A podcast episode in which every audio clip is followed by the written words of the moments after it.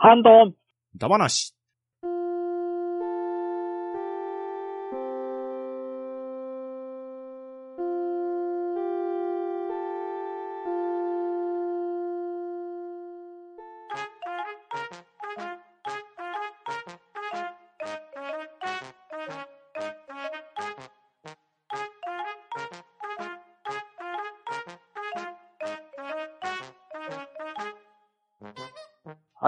ハンドンダ話。今回はハッシュタグ読みをやっていこうと思います。では、出席者の方読み上げます。ウラキングさん、バーイラキングです。よろしくお願いします。パンタンさん、はい、パターンです。よろしくお願いします。と、とめきちでお送りいたします。よろしくお願いします。はい、よろしくお願いします。お願いします。はい。では、まずは古軍奮闘さんからいただいた分を、ウラキングさんよろしくお願いします。文藤さんからいただきました。ハッシュタグ半ばな。みんなのゴルフをみんなで遊んだのは PS2 時代のオンラインくらいしかないかも。マリオゴルフもぼっちプレイになるのかな久しぶりにゲーム機で遊べるゴルフゲームは楽しみです。はい。リアルは一切やったことない。といただきました。ありがとうございます。はい、はありがとうございます。みんなのゴルフをみんなで遊んだ。えープレステ2自体をやってるってことは、ブロードバンドユニット搭載型のプレステ2で遊んでたんですかね。っていうことですよね。えーうんミンゴルもあの、オンライン対応版があったんですね。知らんかったです。へえ。あの、BB ユニットって最初外付けだったでしょ？外付けでしたね。うんあれ結構な値段しませんでした？結構高かったですよね。うん。最終的に薄型のやつには内蔵されてましたよね、確か。えー、そうなんですか？多分、一番最終形のあの、ペラッペラなプレステ2あるじゃないですか。はい。うんパカって開くやつはい、ありあますね。れは確か BB ユニットがついてて、最初から LAN ケーブル挿したような気がするんですよ。確かにラーダプター挿すとこあったわ。うん。うん。えー PSX も確か最初から内蔵型でしたよね。PSX も内蔵型だったんだ。はい。でもプレステ2版のミンゴルって割と早い時期から出てませんでしたっけ？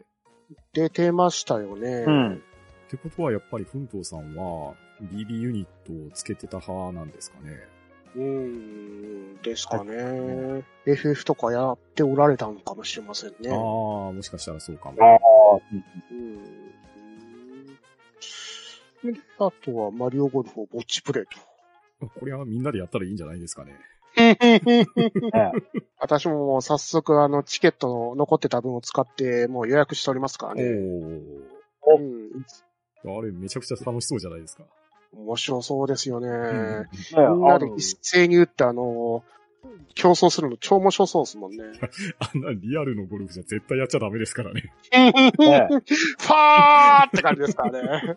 邪魔、邪魔できるんでしょ？だって、スピードゴルフのあれ。スターとか取れ邪ますからね。魔する機能があるもんね。そう。ねえもう、クワイエットプリーズは一体何なんだって話になりますからね。いやー、まあぜひともぼっちプレイとは言わずに、うんみんなでオンラインで遊びたいもんですね。うんですよね。うんう。うんん。いかがですかね一緒に。ぜひぜひですね。ぜひですねうん。で、リアルは一切やったことないと。ああまあ、リアルやらなくてもゲームはゲームですし、うんうんううん。ん。いや、うんリアルはリアルでね、行き出したらハマりますからね。えーわかります。え打ちっぱなし一回、そうそうそう。面白くないですか？打ちっぱなしえいや、も。面白いですよ。超面白いですからね。まずは打ちっぱなしですよ。うん。ね打ちっぱなしも最近はかなりね、お値打ちな価格でやれたりするところ多い、多いですもんね。そうですね。うん僕が、まあ、行ってたところとかは、まあ、それこそあの、定額制で、うん。1500円ぐらい払ったら、打ち放題でしたね。へえ、おー。めちゃくちゃ安いですよ。うん。ううん。ん。最初はね、プリペイドカードを買って、で、それを挿して、で、金額だけ打てるっていう感じで、うん。まあ、ご多分に漏れず、高額なプリペイドカードを買っておけばたくさん打てるわけですよ。うん。うんうんうんで、あとあの、早朝割引とか、ありますね。はいはいはい閉店間際のね、割引とかあるじゃないですか。だから、うんうん。やってた時は朝の6時集合とかで打ちっぱなし行ってましたね。あ元気ですね。元で、気ですね。早起きして打ちっぱなし行って、9時まで打って帰ってくるっていうのをやってましたね。おー。いやー、今の時代、あのーね、ソーシャルディスタンスがバッチリ守られてるあの、打ちっぱなしはいい感じだと思いますからね。確かにうそうんですね。うんうんうん。そう完ね。全に一定距離離れた状態で、みんなほぼ無言で打ち打ちまくるわけですからね。そうそうそうそうそう。感染対策さえしっかりしていれば全然安全でございますからね。ですね。ただ、マスクをやりながら、刻む練習してたら結構しんどいですけどね。そうね、確かにね。うん打ちっぱなし行き出したら、あの、アイアンの距離合わせの方が楽しくなってくるんですよ。うん。うんうんうん。なかなかあの、ドライバーは難しいんで、うん。短いやつでちゃんと刻めるかどうかっていうのを、ね、友達とかと言ったら、それで、あそこに当てるとかいうのやってましたね。打ちっぱなしの中にもなんかあの、ホールみたいな旗とか立てて、そこに寄せる、寄せれるかみたいな感じでできますからね。そうですね。あの、うんうん場所にもよりますけど、打ちっぱなしの受付じゃなくて、駐車場の端の方とかに、うん。グリーンとバンカーがあって、予選の練習できたりもするとこありますしね。えー。なんか久しぶりに打ちっぱなし行ってみたくなりましたね。ああ、いいですよね。最近トント行ってないんで、道具が全く活かされてないですけど。傘立てにずっとさ 刺さってるまんまだからな。アイアンがもうな、あれでしょ？もうご信用でしょ？もうご飯用になって。入り口に置いたんでしょ？そう。本当にね、もう玄関の一角に置きっぱなしですからね。うん、まあまあでも、リアルもゲームも楽しんでいきましょうって感じじゃないですかね。うんぜひそうですね。とも、マリオゴルフが出たら皆さんご一緒しましょう。はい。はい。では、古軍奮闘さん、ありがとうございました。はい、ありがとうございました。ありがとうございました。はい。では続きまして、ふわふわペリカルラジオさんの文を読まさせていただきます。ハッシュハンバナ。初めて買った電子書籍は Kindle で漫画道2巻、ドグラマグラ、超ファミコン、超超ファミコンでした。皆さんの話を聞いてブックウォーカーにがぜん興味が湧いてきました。ちょっと調べてみよう。ピカリといただきました。ありがとうございます。ははい、ありがとうございます。ありがとうございます。ーい。えー、電子書籍ダバなしでございますね。で、はいピカリさんの初めて買った電子書籍は、漫画道ドグラマグラ、超ファミコン、超超ファミコンと。うん、なかなかなラインナップですね。いいですね。私も超ファミコンと超超ファミコンは Kindle で持ってますおね。うん。ん。なんか安売りでファミコン系がごっそり安売りになった時あったんですよ。確か。うん。それであの、超ファミコンとあの、クソゲーのやつだったかな。それを買った記憶がほうん。いやね、クソゲーのやつはね、真顔の収集にはすごく役に立つんですよね。まさいいかそんなところで役に立とうとは。いや、いい情報源になってくれてるんですよ。で、あの、ピカリさんもブックオーカーに興味が湧いてきたと。うんうん。ああ、ブックオーカーね、いや、とめきちさんのおすすめ通り非常に愛用できてますよ。うん、いいですもんね。ん安売りとかがあるからいいですもんね。ですよ。もう、ついね、先ほどもポンポさんをおすすめしてくださいましたからね。ですね。はいはいあはの絶賛上映中な映画大好きポンポンさんですね。今、劇場で好評公開中なんですけど、そちらの関連作品が今半額で電子書籍買えるんですよね。うんうんうんうん。で、本舗さん以外にも、あの、映画系の漫画結構増えてたんですけど、それの漫画も半額とかになってるんですよ。うん。へえ。うん。あの、自分が読んでたシネマコンプレックスとか怒りのロードショーとか、ああ、怒りのロードショーは面白いですね。面白いですようんうんね。うんうん。シシュワリズムって感じですかそね。うそうそうそう、手話リズムですね。いやー、ぜひとも使っていただけると結構本当にお買い得な感じとかお得に使えるんですよね。うんうんうんうん。だってあの、普通に本、新刊とかちょこちょこ買ってると、いつの間にか一冊分の値段ぐらいにはなってるんですからね、コインが。うん。いや、本当にね、今、ポイントがね、山のようにあるんでね、これ早く使い切らないと、一応期限が10月末までぐらい書いてるんで。確か半年ぐらいでしたようんうんね。い。うん。うんいや、でもそのポイントで買ったやつにもさらにポイントがつきますからね。そうそうなんですよ。もうすごいじゃあもう一沼ですよ。一生ポイントなくならないやつじゃん。そう。そう。だからね、あのー、50%還元とか言って1万円分買いました。で、5000円返ってきました。じゃなくて、うんその5000円分さらに使っていけば、ずっと50%返ってくるんですよそうなんで。すよ。もう本当に恐ろしいポイント錬金ですよね。ずっとループして結局ブックオーカーから離れられないって形になりますからね。もう完全に罠にはまってますよ、今。もう容量すぐなくなっちゃうんじゃないですか？そんなに勢いよかった。だからね、私の iPad がね、もう256ギリギリになってきたんですよね。すげえな。なかなかの当初の数じゃない？256ギガ使うね。まあゲームも入ってるからね。うんうん。うん。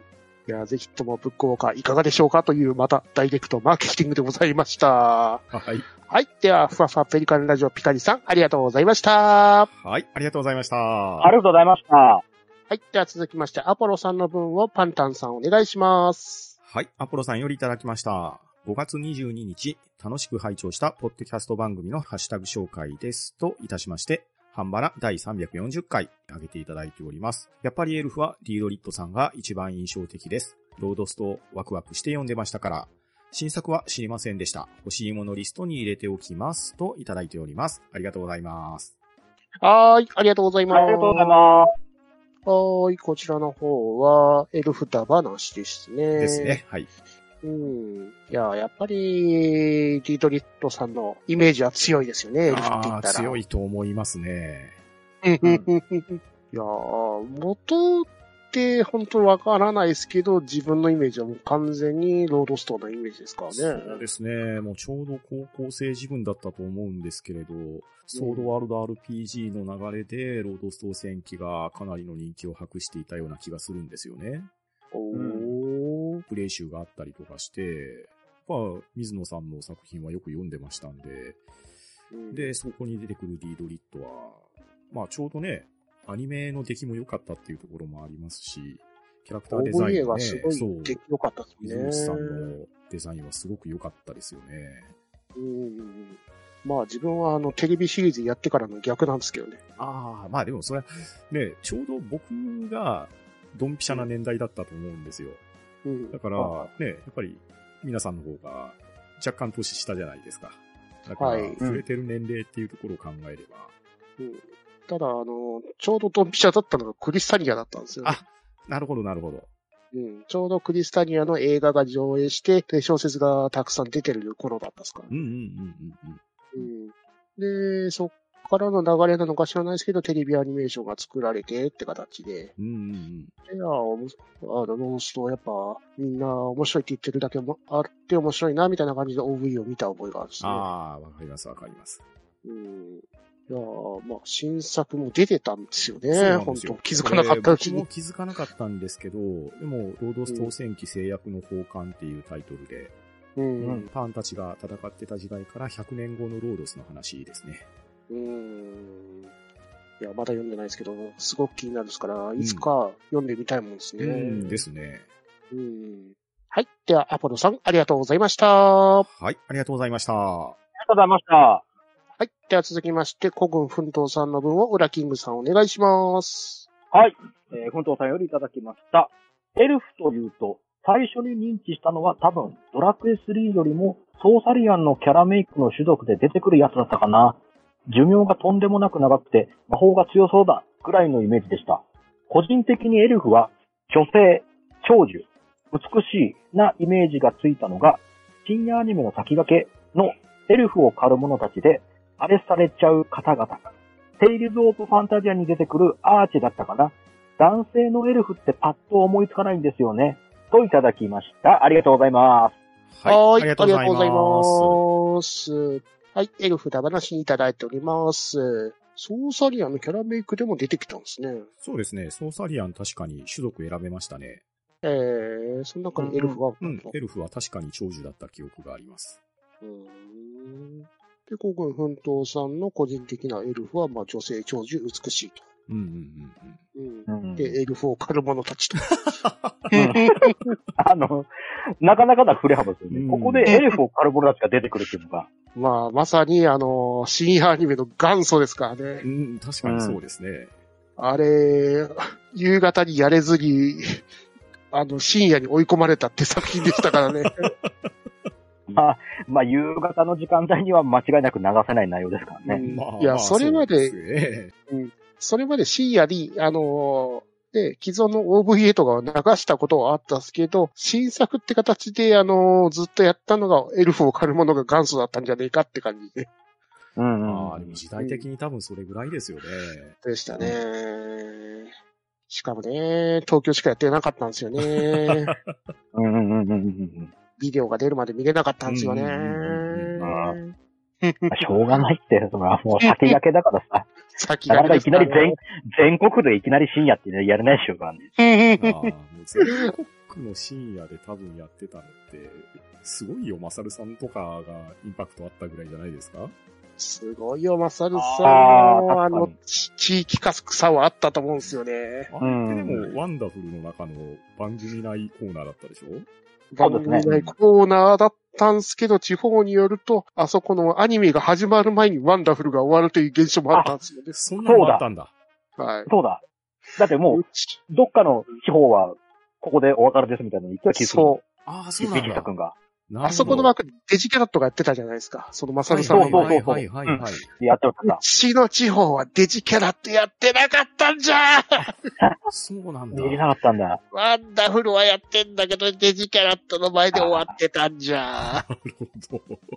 そうか。ああ、そ。ここは地域のこと地域差ありますね。うんうんうんうん。なんでかマサルさんはやってましたよね。まあでも、あそこでデジキャラットやってたのもおかしかったな 話ですけどね。なぜ、まあね、確かにね。なぜ、等間級のところでっていう。ねで、あとは、テイルズ・オブ・ファンタジアのアーティちゃんと。アーチェはハーフエルフかな？でしたっけだったんですかね。確確かそんな記憶が違ってたら申し訳ないですけど。いや、人気キャラクターだった気がするっすけどね。う。うんね人気は人気ですよ。うんうんううん。金井美香さんでしたっけそうそう、金井美香さんですよ。そうそうそうそう。ううんん。なんかやたらと金井美香さんの声が聞聞こえるなって感じのゲームだった記憶があるんですけどね。魔法、魔法を唱えるたんびにね、インディグネーションってね。そうそうそうそう。あの声、甲高い声でさすが。魔法、魔法を放つんですね。うん、いやーまあでもあれ、声バリバリ出てたのすごかったですよね、スー出てましたねファミ時代で。そうそうスそうーパーファミコンでね、あんなにはっきり声出すのすごいですよね。オープニングもあったオープニんですよングありました、ありました。うんありましたよ。すげえなぁいや、スーファミ時代のかなりのオーバーテクノロジーゲームだったような気がすテクノロジーる。ですよ、あれは、本当。うん。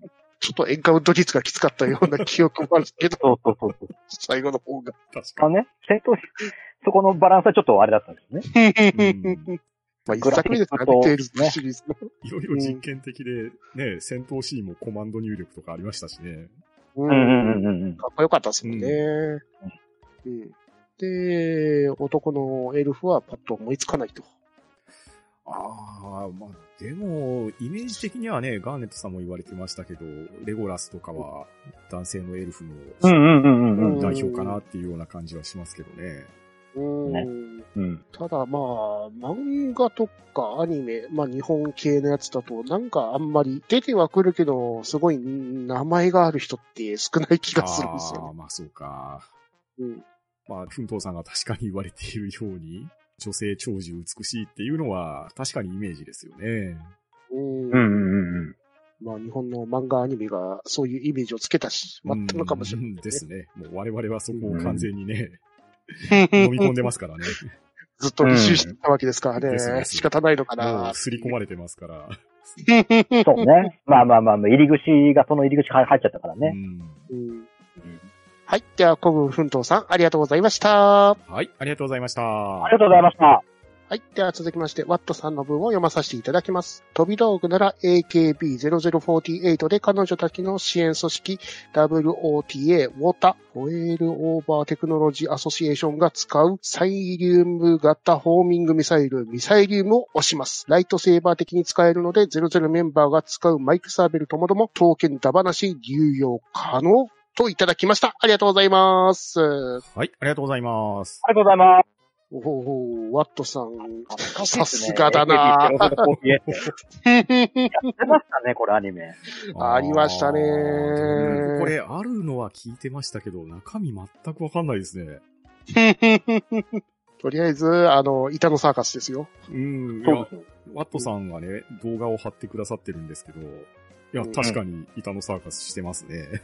うんあの、サテライトが作ってますからねあ。、そうなんだ。なるほど、なるほど。はいうん、この頃ってあれ？バスカッシュとかしてた時代？その後ぐらいかな。なあ、なるほど。うん。うん。すごいですね。すごいですねサイリウムが。サイリウムが。しかも、ライトセーバーな感じになるんで すね。そうですよね。ミサイルなのに、うん。ライトセーバー、大丈夫？そのもう、カチカチやったらさ、ば誤爆しそうで怖いですよね。ミサイルなんだもんね。おたげ死活問題だな。うんねいやーね、AKB0048 は見てないから、ちょっと見たくなってきましたね。ね なかなかなもんですね。うんはい。では、ワットさん、ありがとうございました。はい、ありがとうございました。はい、ありがとうございました。はい。では続きまして、黒柳小鉄さんの分をパンタンさんお願いします。はい、黒柳小鉄さんよりいただいております。半ばなエルフ会会長。僕が好きなエルフは、エルフさんは痩せられないのエルフさんです。食が抑えられないところに共感します。かっこそこ。といただいております。ありがとうございます。はーい。ありがとうございます。ありがとうございはーい。エルフ会にいただいております。エルフさんは痩せられないと。うん。うん。いいキャラ持ってきますね、また。これ漫画これこれなんですね。漫画ですね。漫画なんだ。へえうん。いやね、この漫画読んでるとね、フライドポテトが超食べたくなる。そうなんだ。そう。いや、エルフさんが、あの、なんでか、こっちの、あの、現代のところに来てて、で、あの、こっちの世界に馴染んじゃって、体がどんどんムチムチ化してるんですよね。うんうんうんスラリとなってる感じがそうそうそああ。う。で、エステに来て、ダイエットにね、成功して、痩せて、元の美貌を取り戻して、元に戻っていくんですけど、ジャンクフードが忘れられずにまた帰ってきて、リバウンドしてしまうっていう。でしたね。へえ。これ、一巻無料とかで割と読めるんで、ですね。触りとしては結構面白かったですよ。うん。いや、一巻しか読んでないですけど、この続きも読んでみたいなっていう。うんうんうんそもそも痩せられないってネタで、どんだけ引っ張れるのか気になりますね。うん。いや、でもね、黒柳小鉄さんが書かれているように、食が抑えられないっていうところは、まあこれは共感せざるを得ないですね。非常に共感しますね。うん。わかる。わかる。深夜のフライドポテトもかなり美味しい。確かにね、うまいね。うまいね。うん。はい。では、黒柳小鉄さん、ありがとうございました。はい、ありがとうございました。ありがとうございました。はい。では続きまして、ワットさんの分を、ウラキングさんお願いします。はい。ワットさんよりいただきました。エルフと聞いて、まず同級生と女性お笑いコンビを思い浮かべてしまった。そしてキャラクターでもレゴラスとディードリットを思いついたけど被ってしまったので、ソードアートオンラインフェアリーダンス編のヒロイン、ディーファーを押します。正確にはシルフだけど。中の人は主人公、キリトの血の繋がらない妹、スグハ。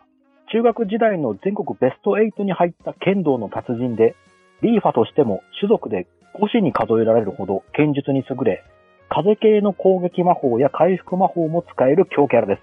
兄への恋心があり、リアルとゲーム内の二重失恋が切ないんですよね。といただきました。ありがとうございます。はい。ありがとうございます。ます。はい。ワットさんのエルフと言ったら、同級生と まずね、ここ、ここはもう、あの、お約束としてね。お約束するんですね。最近、あの、リメイクも出ましたしね。そうそうそうそう、出た出た。令和ぞっていう。ね。で、女性お笑いコンビ。えー、全然知らないですけど、知ってる方おられますか？あ僕も初めて知りましたね。この、エルフってコンビはちょっと知らないですね。えー、最近マジでお笑い芸人全然わかんないですからね。そうなんですよ。わかんないんですよね。ねうんうんうん。完全一応ね吉本所属みたいですけどね。えー、確かにマルシーがついてますね。うん。うん。で、キャラクターの方で、レゴラス、ディードリットは思いついたんですけど、被ってしまったから、ソーダアートオンラインからのリーファちゃんと。うん。うん。うん。確かに人気キャラクターですよね。うん。うん。うん。確かにうん。すうん、スガハちゃんと共にすごい人気があるキャラクターですもんうね。ん。うん。うん。いや、映画の方でも大活躍だったですもんね。ああ、そっか。なるほど。そうね。うんうんまたなんか新作の映画作るんでしたっけ？そういや予告してましたね。うん。うん。ええ新しいの出すんだ、ソードアートオンライン。うん。そうそう。なんか結構、直近ってわけじゃないけど、今年中にやるんでしたっけ？うん。先日、ハサウェイ見に行った時に、オープニングで予告してましたよ。えー。へえじゃあ YouTube の方にも上がってるかもしれませんね、探せば。。うんうんううんん。そこら辺、ソードアートオンラインの続きが気になりますね。うん。うんはい。では、ワットさん、ありがとうございました。はい、ありがとうございました。はい、ありがとうございました。はい。では続きまして、君彦マフティ所属さんからいただきました。エルフと言ったら、イスズの自動車のトラックといただきました。ありがとうございます。はい、ありがとうございます。ありがとうございます。イスズのトラックですか？そうそう。どこまでもどこまでもですよ。大友公平でしょ？大友公平の声でしょ？もう、あれ、大友公平だなと思って。いやー、なんか深夜系のラジオでちょこちょこか昔からかかってるイメージがあるんですよね。うん、あるある。いいね、このね、うんエルフ、エルフボケがね、どんどん来てくれる。う んいいですね。はい。では、君彦さん、ありがとうございました。はい、ありがとうございました。はい、ありがとうございます。はい。では、続きまして、エリムさんからいただいているものをパンタンさんお願いします。はい、エリムさんよりいただきました。エルフ会会長。エルフといえば、やはりロードス当選機のディードリットが真っ先に浮かびますね。エルフというのは、これというイメージで刷り込まれています。レイピアとか弓を使い、精霊魔法の使い手というイメージが強いですね。実際はいろいろな物語にいろいろなエルフがいるのでしょうが、エルフが出る作品で面白かったと思うのは、たまたま見つけた作品ですが、江戸前エルフを挙げたいと思います。現代の日本に住むエルフで、その日常生活はどこか聞いたことがある生活。笑いながら読んでしまいました。今、一巻が Kindle で無料で読めますのでおすすめします。といただきました。ありがとうございます。はーい。ありがとうございます。ありがとうございます。はい。エリムさんからエルフ会いただいております。エルフと言ったらやっぱりディードリットと。うん、まあそうですよね。やっぱり強いですね。確かにな精霊魔法とか、そのイメージも本当にディードリットが全部作っていく気もしますね。うん、確かにね。まあ、下敷きはあるとはいえですよ。やはり、うん。ディードリットがやってる仕草とか、ね、栄唱とかっていうところは、イメージが強いですし、うん。あと、レイピアのイメージは確かに強いですね。確かにですね。まあ実際ね、テーブルトーク RPG でも重さの概念があるゲームとかだったら、うんどうしても細身のレイピアとかになっちゃうんですよね。そうですね。うん筋力ステータスが足りないと持てないとかあるんですからね。そうそうそうそう。うんで、ちょっと趣向を変えたら S トップとか持つわけですよ。うんうんううん。ん。まあ、あの PC 版のゲームでは、あの、バトルアックスとか平気で振り回しますけどね。力強えなディートリットっていう。で、エリムさんがおすすめしてくれてるのが、この江戸前エルフと。うん。これ、うん。試しに読んでみたんですけど、これめっちゃ面白いですね。めっちゃ面白いですね。この紹介で、あの、一巻無料でもらって読んだんですけど、面白っ。これ本当面白かったですわ。いや、深夜のコンビニでカップラーメン食べたくなりますね。ですね。そうなんだ。そういう漫画なんですよね。うんでもどこか聞いたことがある生活っていうのもね。あ、エルフも普通に、普通の生活してんだっていう感じね普。通の生活ではなく、ね、相当我々に近い生活をしてくれてるんですよね。なるほどね。そう、僕ら側のアンダーグラウンド寄りな感じの。えーすごく、あ食玩大好きだし。そうそうそうそう。食玩をコンプするためにね、いろいろ画策したりね、あ ネトゲにはまって明らかにレッドブルっぽい何かを飲んでたりですね。ーあー、わかるわ。完全にこっち寄りの方ですよね。いやー、なかなかエルフのイメージ破壊してくれますけれど、でもやっぱりエルフなんですよね。ですね。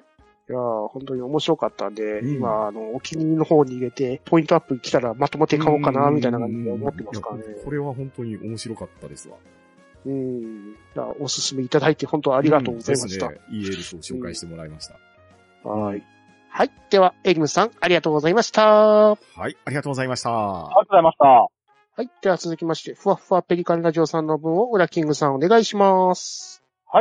ふわっふわペリカンラジオさんからいただきました。ガンヘッド、バラ、キャラバン、うん、頭が、そして鼻血エピソード。めっちゃほっこり。ルック4は僕の仕事の常連になりました。うちの病院では今のところ売ってます。とめきりさんと同じで、レンタルは本当に使ってないので、パンタンさんがツイッターで上げてた魔女見習いを探してもめっちゃ見たいです。しかり、といただきました。ありがとうございます。はい、はい。ありがとうございます。ガンヘッド、うわ、頭がキャラバンに なんか、なんかトラウマがあるんですか？これは、これあんまり突っ込まない方がいいですよね。出場されてたんですか、ちょっと、あの、開けてはいけない心の扉を開けなきゃいけなくなっちゃうと思うんですけどね。ガチモンの上頭じゃないですか。だ、だと、多分、そんな気がする。で、そしてからの鼻血エピソードと。うん。うん。で、ルック4が、ピカリさんの常連になってしまったと。ああ、ハマったみたいでよかったですね。よかったですね。ただ、お気をつけください。で、美味しいと止まらなくなっちゃいますからね。そうですね。うんしかも、職場の方にあるんだったら、さらになおさら危険。そうねですね。なくなったらすぐ変えちゃいますもんね。うん危険ですね。手元に近いところにあると危険ですね。で、あとは、あの、魔女ミラナイを探してもめっちゃ見たいと。ああ、これね、みんながいいって言ってて、で、結局、劇場には僕見に行けなかったんで、先日、DVD のレンタルが開始されたから借りて見てみたんですよ。はい。うん。あれは、気軽に見ちゃダメですね。いや、まあなんか、まあまあまあごく、うん、刺さる話でしたね。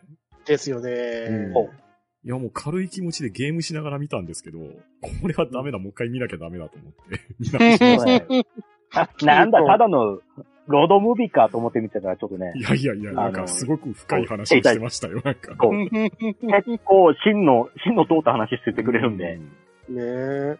うん。いや、うちらの世代こそ刺さるような感じがするんですようんね。確かにね。そうん。そうな、ちょっとね、あの、あの頃から年を取ったね、うんおじさんたちが見るとちょっと、わかるわーっていうのが。でね、正直、あのー、お邪魔女を知らなくても、うん。その自分のコンテンツで置き換えてみると、あーああそうそうそうそう確かに、そうそうそううん。いや、ほんとそんな感じでしたよ。うん。うん。で、自分の生き方に対しても、なんか、感じる部分があそうでるんですよね。すね。うん。なんか、訴えかけてこられましたね。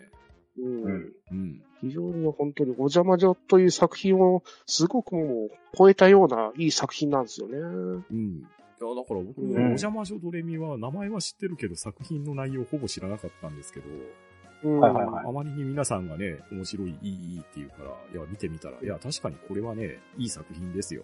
うん。うんうん。で、2回見直したおかげで、メニュー画面のイラストが切り替わってるっていうのに気づきましたわ。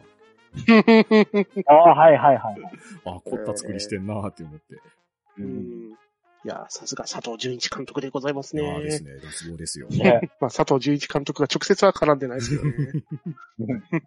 まあでも、お邪魔女とかを見てきた世代が作ってるようなやつ、あの、クリエイターさんが作ってるやつですからね。ああ、なるほどね。うんだってもうあれか、ら、ね、20年経って、うわ、頭あのが頃の人たちがね、そらね、作り手側になるよねっていう。そうだね、仮面ライダーアギトの頃だからね。空ガの頃だからね。うわ、騒いですもんね。うん。はい。では、ふわふわペリカンラジオピカリさん、ありがとうございました。はい、ありがとうございました。ありがとうございました。はい。では続きまして、アンネフリークス2さんよりいただきました。ハッシュタグハンバラ。エルフと言ったら真っ先に浮かんだのが戦車だ話に出てました。エルフを狩る者たちのセシリア・マクレールです。コモンエルフの長にして、カーマガン地方を治める召喚魔術師。天性の才と強大な魔力を持つ優秀な魔術師だが、非常にドジで締まりがない一面もあるという、優秀だけど不憫この上ないところが惹かれます。ゲートのヤオハーディッシュも浮かびましたが、トメキチさんと被っちゃったので、不憫さ加減では負けないセシリア・マクレールを押します。追加で戦闘要請雪風はエルフに入るんでしょうか？追加の追加。ゲームではタクティクスオーガでエルフではないんですが、フェアリーに斧やハンマーや体験を持たせて物理で殴って遊んでました。といただきました。ありがとうございます。ははい、ありがとうございます。ありがとうございます。ーい。えー、エルフだ話で、アンネーフリークス2さんのエルフと言ったら、エルフを狩る者たちのセシリア・マクレールと。うん。いやー、非常に残念な。うーん。いやーね、またこの、確か声優さんが三石さんだったんですよね、アニメ版の。うんうんうん。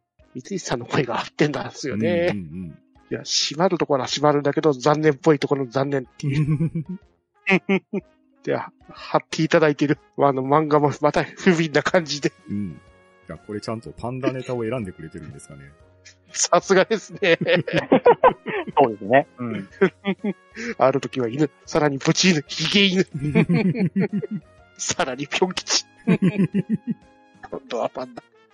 かわいそうな。いいキャラクターですね。いや、いいキャラクターですうね。ん。はい。で、追加でいただける戦闘勇気聞かせはエルフに入るんでしょうかこれはどうなんでしょうね。これ、妖精の名前は関してますけど、返してるけど。どう、それはむしろもう戦闘機だ話で出してくれた方がっていうね。でもね、あの、OVA の番外編があるからな、どうしようっていう。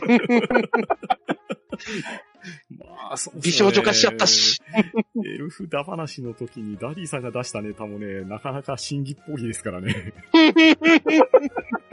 最近は、いいガリが多いな。